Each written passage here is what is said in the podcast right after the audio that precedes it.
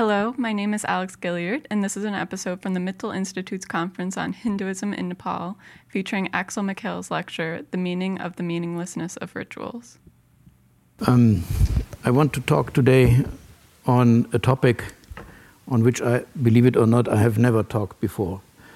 The, namely, the meaning of the meaninglessness of rituals, Newar and Parvati life cycle rituals. Um, I have worked on uh, rituals for the last maybe 20, 25 years and uh, published quite widely on that. Uh, but I always avoided to talk about this topic because it is a crucial one. There is a seminal article of uh, Frits Staal. It is a highly debated one, and um, it is also a little bit risky. But then I thought, why not talking here about this uh, um, and picking it up again? Um, I rely on field work and textual work that I have done together with uh, Niels uh, um, on these life cycle rituals of the Newars, mostly Hindus, but also Buddhists. Um, and I think it is the only study, three books, where, where all the life, almost all the life cycle rituals have been uh, covered by a detailed description by editing the texts that are used during the ritual, the uh, paddhatis and vidhis uh, that are used in these rituals, and also by filming the events. So at least uh, half, if not much more, what I'm saying I owe to Niels. And then at the end of our uh, ritual studies program, which went on for 12 years, I thought of putting it all together in this book, uh, Homo Ritualis, um, and that is, um, I, I, dared to write a, a, a kind of uh, ritual theory based on this material, but also based on uh, emic, uh, uh, on an emic theory, namely the theory of uh, Purva Mimamsa. I will come back uh, to that later.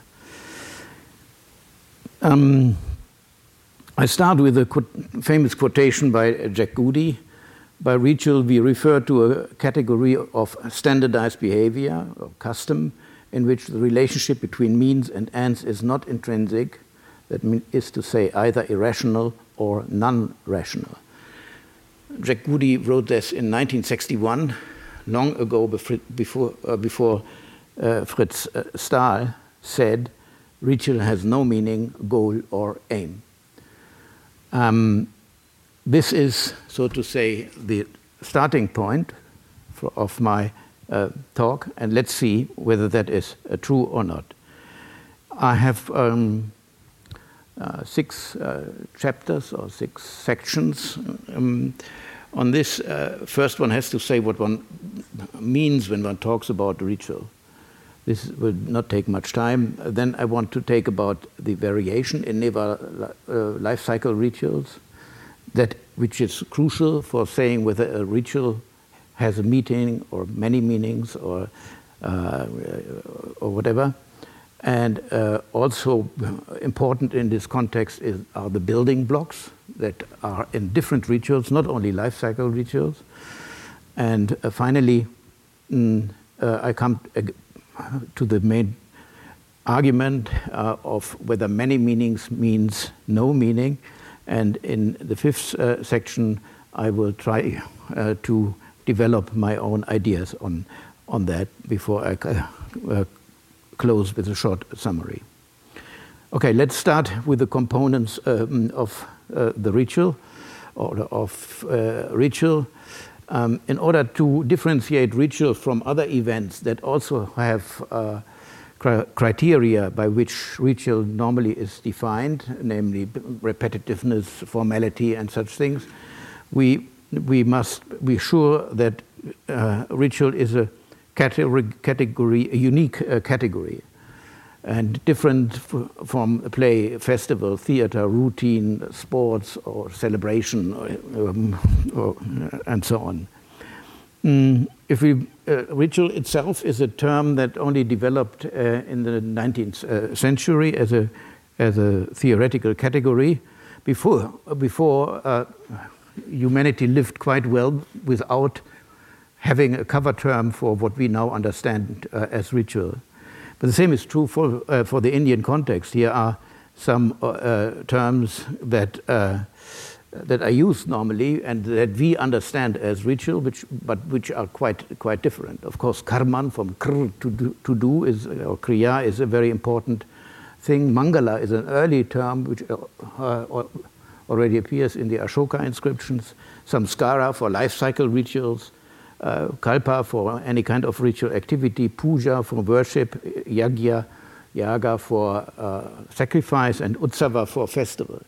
I could now go on and explain these terms in, in, detail, but I, will refrain from that because most important is that uh, there is no cover term for ritual in the, in the Indian context as well. So when we talk about ritual, we have to define it. And I cause it by these uh, four uh, categories or four um, uh, components. The first one is framing. Rituals are marked, they, they start and they end at a certain point, and this is itself a ritual element. Of course, formality, that is clear, repetitive, repetitiveness, uh, publicity, variation, and performativity, these are the main points of any de definition of ritual, except perhaps publicity. And I argue that uh, uh, rituals are always public, even if they are celebrated in secret. But in principle, they are public because one can repeat them. Anybody else can, in, uh, in theory, uh, repeat them. Modality, rituals do focus on uh, more individual rituals like life cycle rituals or more collective rituals. And uh, what I also consider important in this, uh, in this context are the transcending qualities, which I call, I call religio, or in, in uh, Purva Mimamsa, it is uh, a similar term, apurva. And finally, with rituals, something happens. There's a kind of transformation, especially in life cycle rituals, uh, confirmation or change of identity, role, status, or authority. Let me give you just a few examples on that. Uh, one is uh, the framing. Uh, any ritual uh, starts with a samskar, uh, samkalpa in, in the Hindu context, also in the Buddhist uh, context. That means the, the priest, instead of the sacrificer or the organizer or the main person of the ritual, speaks what will, speaks out what will happen. And he speaks it sometimes in the I form for his uh, patron. Yeah? If, uh, for instance, in, during Shivaratri, uh, the Vyasa in Benares, he says, I will stay a week, I will fast. Yeah? but he means the patron uh, in, in, this context.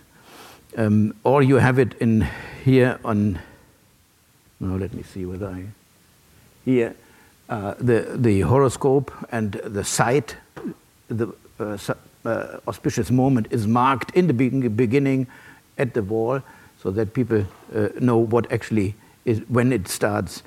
And the end is, is not so clearly uh, marked as the beginning, but the beginning it is very well so. And that is also important because ritual actions are uh, mostly everyday actions uh, drinking, eating, speaking, and whatever. To make them uh, uh, extra extraordinary actions, you have to separate them from the sphere of everyday life. Mm. In the framing, it, this is also important. I uh, found this in a church, a Christian church in, um, in Goa. Uh, Holy Communion is not a prasad non Christians are not allowed to receive Holy Communion. When a priest or an authorized uh, minister distributes Holy Communion, non Christians should not approach him to receive Holy Communion. It's, it's, it's, quite funny because many Hindus thought, oh, that is prasad, what he is distributing. The actions are very similar, but in order to make it different, one had to explain it, one had to give it a certain uh, meaning. Now, components of rituals uh, also con uh, con concern the modality. If you look at this here, um, you see that uh, uh, in one ritual, the, what I call individualitas could be stronger in another one, the societas, and also the religio aspect can uh, be stronger or, or, or, weaker. And you see it in the rituals. In this ritual on the left, it is an anaprasana, the first rice, rice feeding ceremony, um, and there the child is in the focus, in the center. On the right hand, you also have little uh, children, the Ihi uh, uh, ritual, but it is a collective ritual. It is mostly celebrated together uh, several girls uh, come together. And then the um, transformation aspect. Um, as you see here in the, Upanayana uh, ceremony or Vratabandha, as one prefers to say in Nepal, of a twice born Parvatiya. By the way, Michael, this is the son of Kalikota. you remember? uh, um, the, uh, the boy is sitting for the last time on the lap of, of uh, um, his mother. They're taking together food, and through, through the initiation, he is transformed, and then uh, in between, there is this uh, famous liminal phase uh, where he goes to Benares, this Deshantara ceremony, and then in the end, he comes back in mundane uh, clothing and as a member of uh, the caste or or, or the clan. All these categories, and I could demonstrate it, make differences. And uh, in, in, in all these other things, you would not find all these components. In sports, for instance, this is an uh, interesting thing. Sports um, has not, does not have this religio aspect, this transcending aspect, this transformational aspect. But sometimes it is not so clear. If you look, uh, if you think of the rowing race between Oxford and Cambridge, it is more or less a ritual it is, because it has already this. It is much more than who is the winner. It, it, it, it uh, contributes to the aura of these two uh, universities and so on. But let's not go into details. The, the, the, the, the, the most interesting question is to what extent can now uh, uh, rituals vary, or to what extent have, do they have to be the same? Mm, I will try, try to um, point this out by uh, uh, referring first to the life cycle rituals as, uh, as a collective, uh, um, collective events. Um, as you can see here in a very nice uh, uh, Paddhati handbook um, from, from, from Nepal, which starts with the birth. It looks quite sad, this birth uh, uh, celebration, then the marriage. Then, and here you can see that this is probably from the Newar side, uh, the, he becomes a Buddhist monk. Uh, then already he is old, the Janku uh, ceremony, and what is uh, there? yes, then he dies and then there's the Shraddha uh, ceremony. But this is only the circle the, uh, of, the, the, of, the, of the rituals. There are many, many more. Mm, and I will not go into the details of all this. But I, and because I have put that on a handout, and if you like, you can look at it. Okay. Uh, if Frits Staal says rituals do, do not have any aim or goal, and we look at this, we will immediately see that rituals do have a certain aim or goal. It is very clear. It is uh, clear, clear from the name. Yeah, um, name giving is uh, the purpose of this uh, uh ritual. Nama uh, karma is that um, uh, the child is individualized, that it gets a name.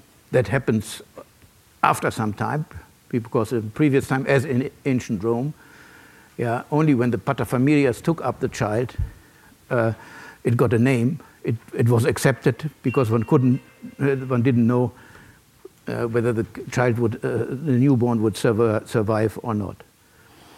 Um, or number, number six, what I mentioned before, the first feeding of solid food, cooked rice, yeah, is making it a social member of the, um, of the newars in this case, or uh, or opening the throat is to make the, uh, the child speaking and wise and learning.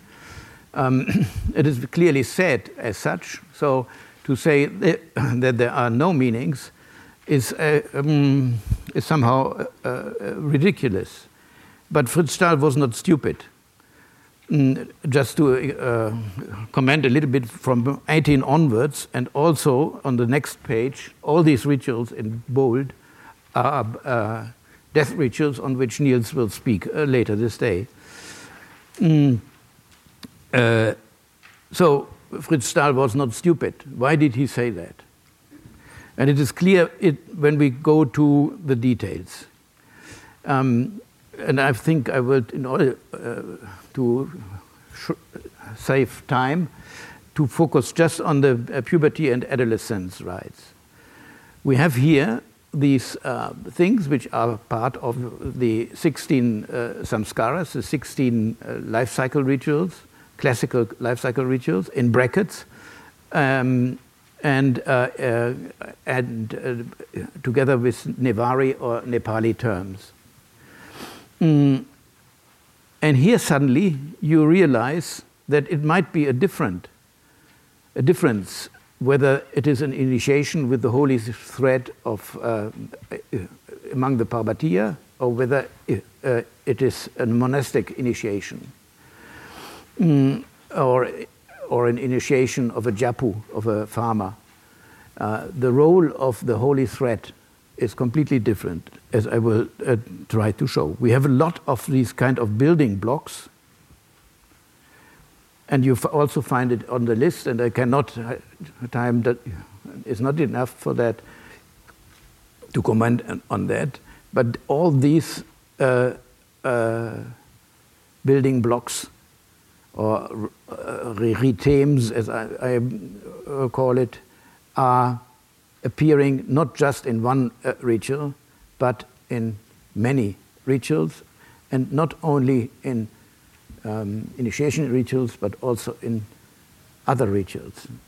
And that I would like to demonstrate by coming to the next section. Apparently, the same ritual can have different meanings. It is a difference whether you are initiated into a, a, caste or into a clan, uh, Hindu initiation, or into a Sangha. Uh, in the Buddhist case, it is a difference, although the rituals themselves might look quite uh, similar. Here you have some of these um, uh, elements that you find in all these rituals. For instance, in this case, yeah, the pratishta, the throwing of a puffed rice on, uh, on somebody. Yeah? We find it in, uh, in many uh, rituals. So, what is the meaning of this? Of course, the general answer is oh, that is well wishing, welfare, and, uh, and whatever, yeah, auspiciousness and prosperity. Yeah? When you don't know what the meaning of a ritual is, you come to these, uh, to, to these things. It, or this one. Yeah? Uh, this grinding of uh, uh, what is black soya beans, no, Niels, and or, or, lentils sometimes. Some people say it is to ward off the evil. Uh, yeah, some people it is again uh, it is for prosperity and, and and so on. Or this uh, uh, ritual element, throwing uh, flowers uh, on somebody out of a measuring vessel in which are key, keys, iron keys. Yeah, you can see it a little bit. Yeah, here you have it in a in a ritual of a of a jyapu on the left side, uh, but also uh, by, by, uh, among the farmers, uh, the, the, potters in the Prajapatis uh, in, in, in, in, in Bhaktapur. If we now look at uh, initiation rituals, then and ask what do they have in common? It is the sex, mostly male, but also girls are in a way initiated. I leave that out. The age of the initiate, they are in adolescence. Uh, there is a fire, there is a tonju, there is the marking of the forehead, the tika, the involvement of the maternal uncle, the sacred thread, the equipping of the initiate with paraphernalia of an ascetic, and putting on new clothes, inviting new relatives, and in the end, a common uh, or a communal meal. But if we look at the details, things become different. The fire is not the, fi- uh, the fire. Here we have the fire of the Bratabandha ceremony, which is an elaborate uh, arena, uh, um, uh, yeah, with um, the fire which is, has not yet been lit in, in the middle. And here we have the fire in a Buddhist uh, uh, initiation ritual of a Vajracharya, where it is a Homa, and uh, Michael, together with Payne, has edited a wonderful book on, on the Homa ritual and shown how, how, far it traveled up, uh, up to Japan uh, where you also find this Homa ritual, and, and, and back to the West. Now you can have Homa rituals in Bad Meinberg in Germany or wherever, and probably also in Boston. And uh, so it is uh, something that is uh, uh, these ritual elements. It is an example for ritual elements that can easily travel uh, across regions, across social groups, across religions. Yeah and what makes them so strong to do that. Or to, we, to, to look at another example, the tonja. Again, on the left side, we have the uh, Parvatiya initiation ritual. Uh, the maternal uncle cuts the hair, the first cut he makes. Yeah, and then he's anointed by his sisters when that has been taken uh, has taken place.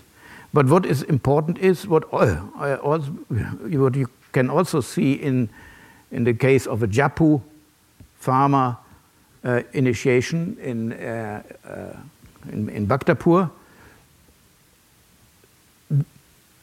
The tuft is left, yeah, in both these cases. Now, if you think that the tuft is something for the twice born, uh, this case here is, makes you uh, uh, wondering, no? Because a Jyapu is not a twice born in the Brahmanic uh, view. And then, if you look at the in the Buddhist case, of course, many of you know that. Uh, yeah, this tuft is cut by the, uh, the elder, the clan elders, and the little boy becomes a monk. That is, so to say, the main difference in, in the rituals where many other steps are very similar. Or let us uh, finally look at, at the sacred thought. Now, the Yajñopavita, the Janai, in this case, in the Parvatiya case, is very important. It comes with a lot of symbolism, and the main priest, Brahmin priest, is explaining it to the initiate. And uh, it is through this that he becomes a twice born. If we look again at the um, Jap, uh, Jyapu case, the, Jap, the, little boy also gets a, a, a, sacred thread, but it is uh, around the hip. But it is not just an, uh, a profane uh, thread to, uh, yeah, to bind the, loin, the, the loincloth, it is also worshipped at the knot and at the hip. Again, we have the, the uh, same or very similar element, and um, uh, but the the meaning, uh, so to say, is uh, completely uh, different. In the case of the sacred thread of a Parvatiya, it comes along with the Veda. The boy gets taught the Veda here under a blanket, yeah, uh, in a very very condensed form, uh, Rig Veda uh, 10, 3, 62 or 3, 10, 10 3, 62, no? Uh, it, it, the uh, Savitri hymn, uh, he gets taught and then he is qualified uh, to, uh, yeah, to go, or you have seen that already, to go uh, to Benares, which is a playful thing that is um, uh, uh, that is, he has to leave the, the compound and the maternal uncle has to catch him. But this ritual, again, you will find among the Chitrakas, for instance. We have seen it no, in, uh, in, in Bhaktapur, where it doesn't play this role of going to Benares. It is a kind of joyful element uh, without, without that meaning of this 12 year learning, which traditionally one uh, has to do. And the final, the final, I can also move here forward, no? Yeah. And the final thing is the Saptapadi. You have here the initiate, the Buddhist initiate, uh, little Vajracharya has to make seven steps. They are declared as the first seven steps the Buddha made after birth. Now you find it also in the, in, in the, in the, in the marriage ritual.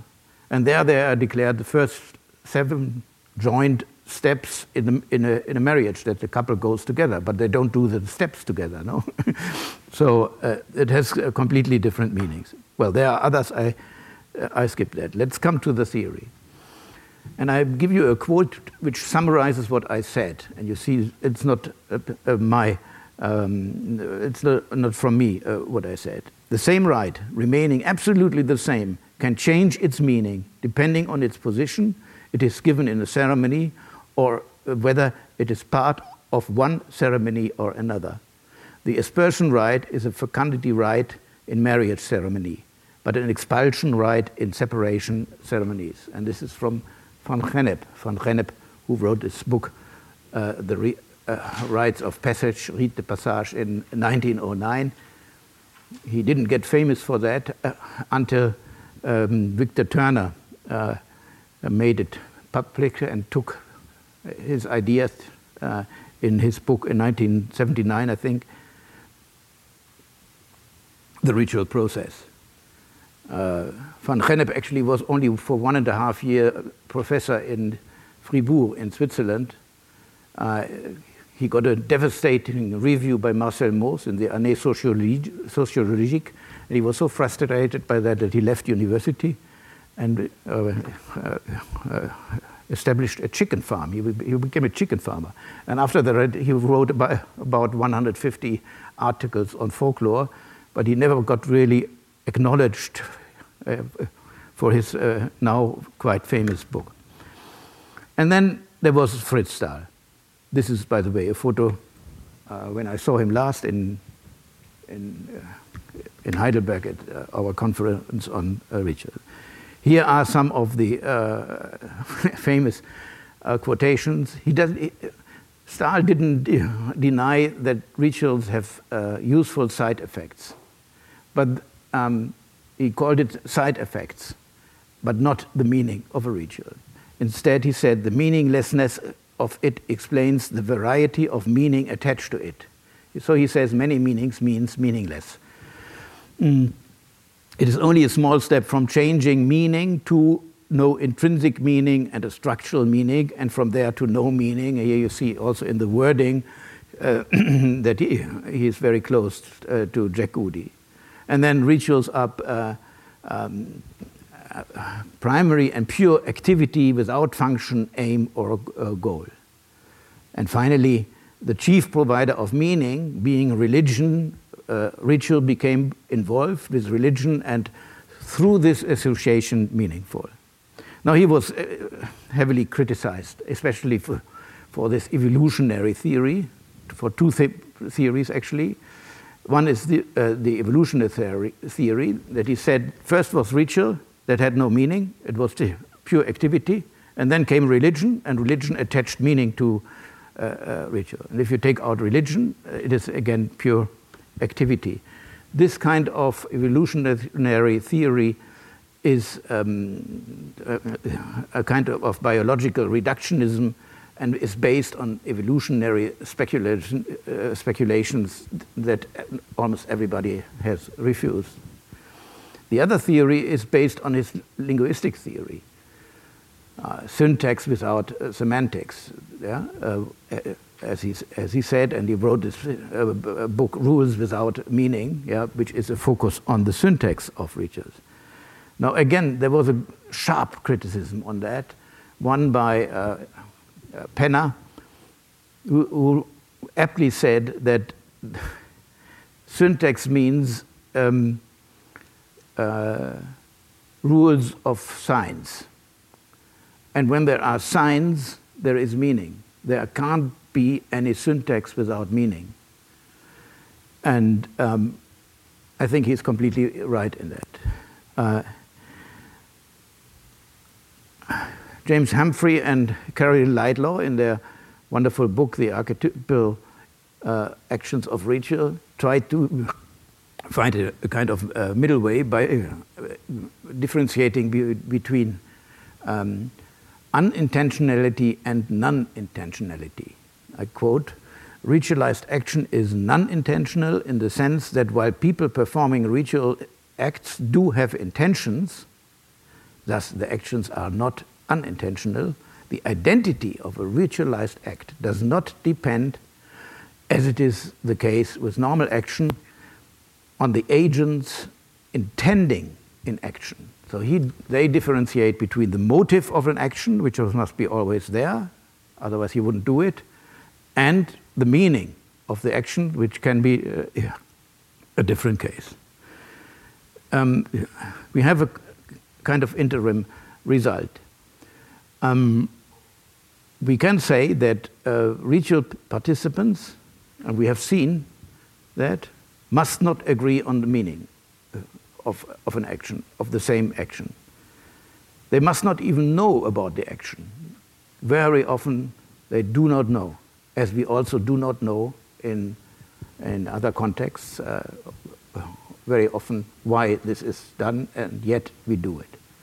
And they can perform the rituals thus without any meaning, and they're very fine with that.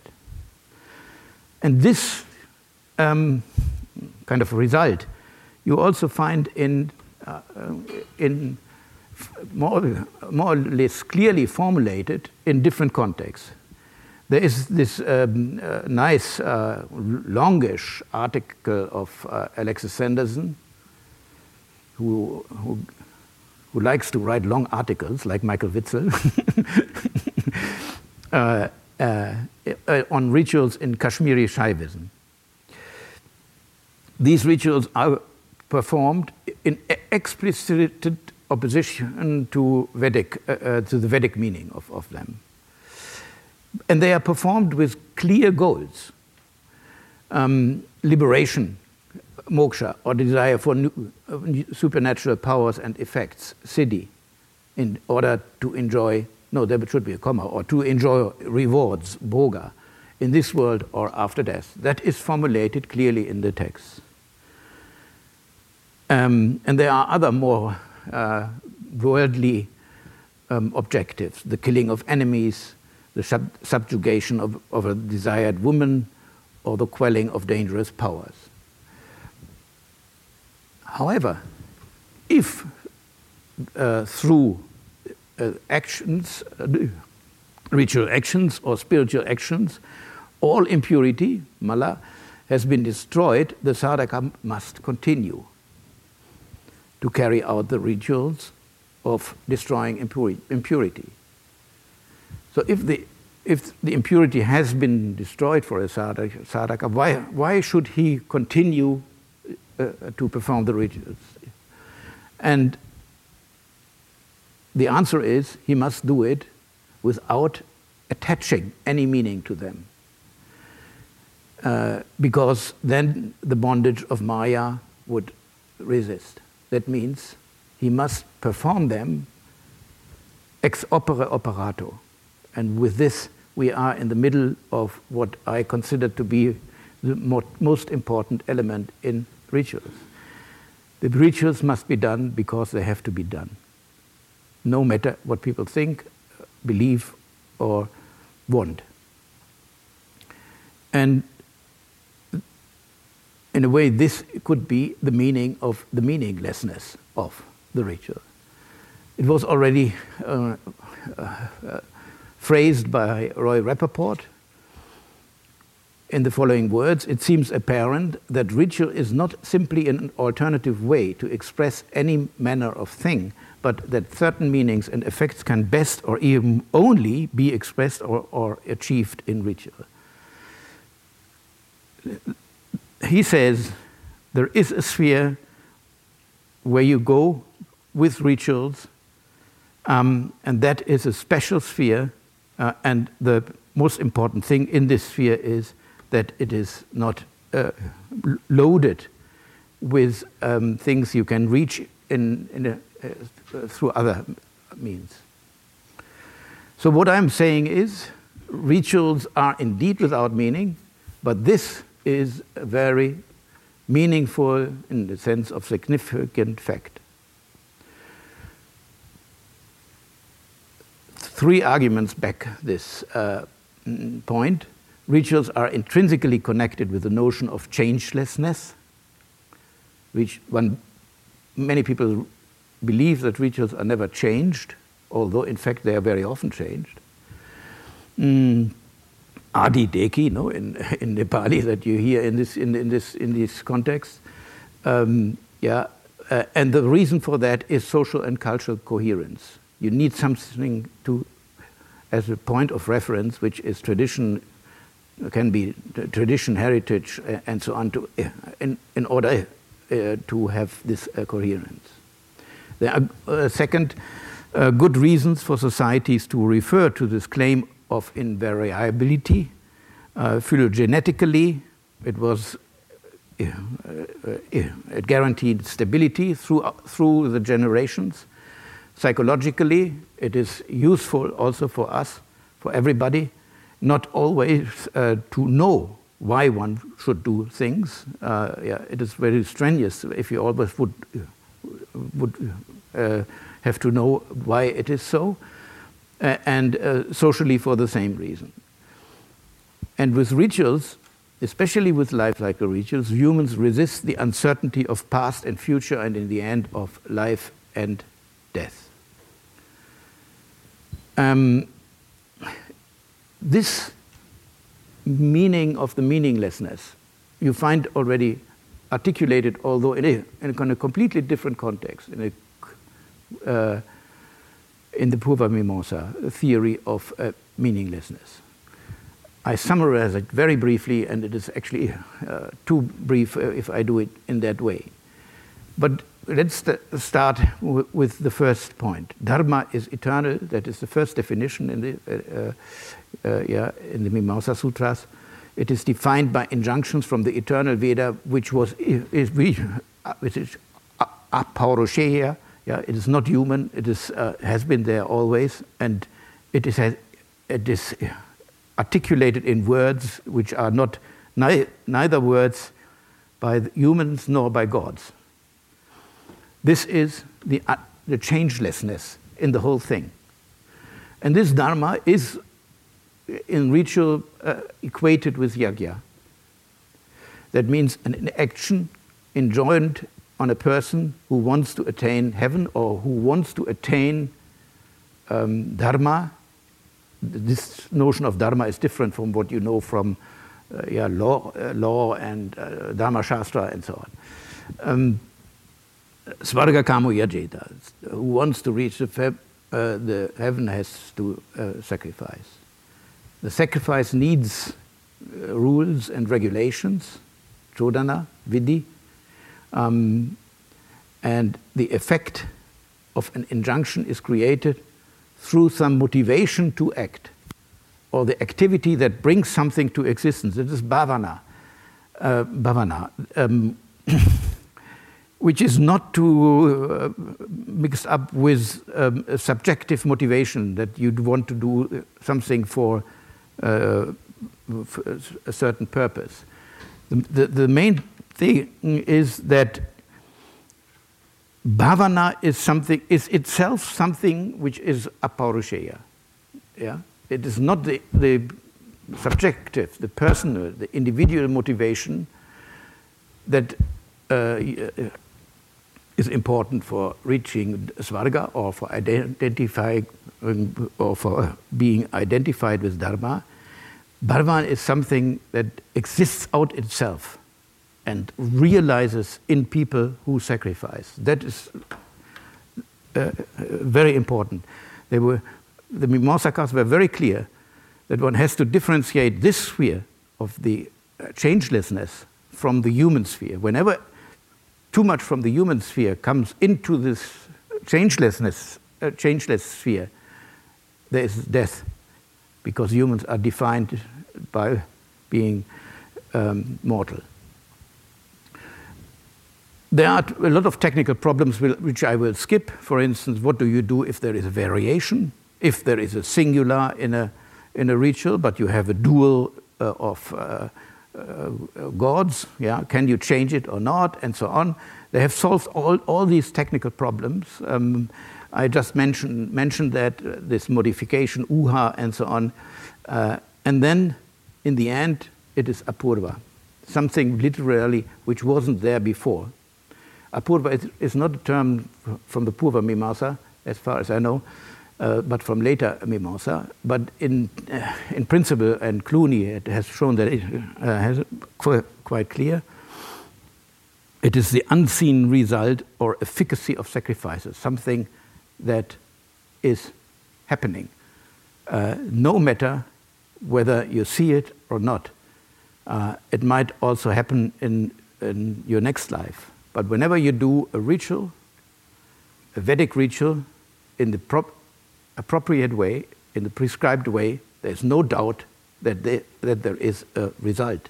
But this result is independent of what humans intend to be a result. This is very, very interesting theory, and it's a shame that this theory has not been considered in Ritual C uh, so far. Let me summarize. Um, the meaninglessness of rituals only concerns the invariability of prescribed actions and the polysemy of uh, rituals. That means the multiplicity of uh, meanings. There can be a lot of meanings, and there is actually no, meaning, no re, uh, ritual with such meanings. Uh, and that is why that rituals have a great variety of meanings and functions. However, if rituals would be completely without function, not meaning, it would be unnecessary to transmit them. And that means that the significance of rituals lies in the fact that they often create an auratic sphere or arena of timelessness and Im immortality. And finally, seen from this point of view, rituals can indeed do without any specific meaning, but this in itself is not meaningless, it is without significance. Thank you very much. I think I talked too much.